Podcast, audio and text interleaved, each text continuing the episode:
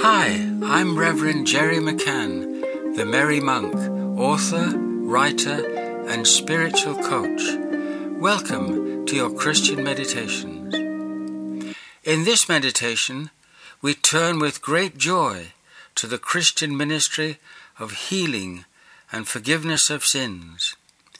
We read in Matthew chapter 9, verse 6 He then said to the paralytic, Stand up, take your bed, and go to your home. Let us pray. Come, Holy Ghost, pour out your healing, forgiving love on our broken world and upon each one of us who believe.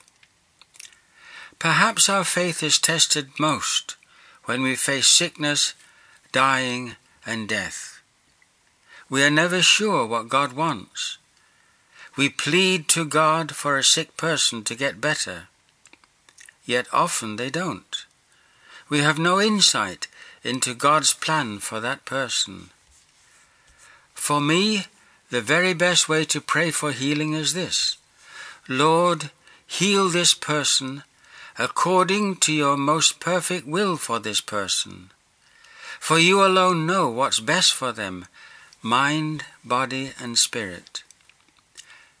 God's greatest desire for the sick person is to forgive their sins and purify their soul and fill them with His love and grace. Healing of the eternal soul is more important than healing a body, destined to become ashes to ashes. There is a time to be born and a time to die. God made us. He decides when and how to call us home.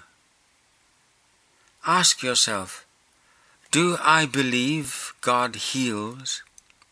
Am I ready to surrender my health, my life to God?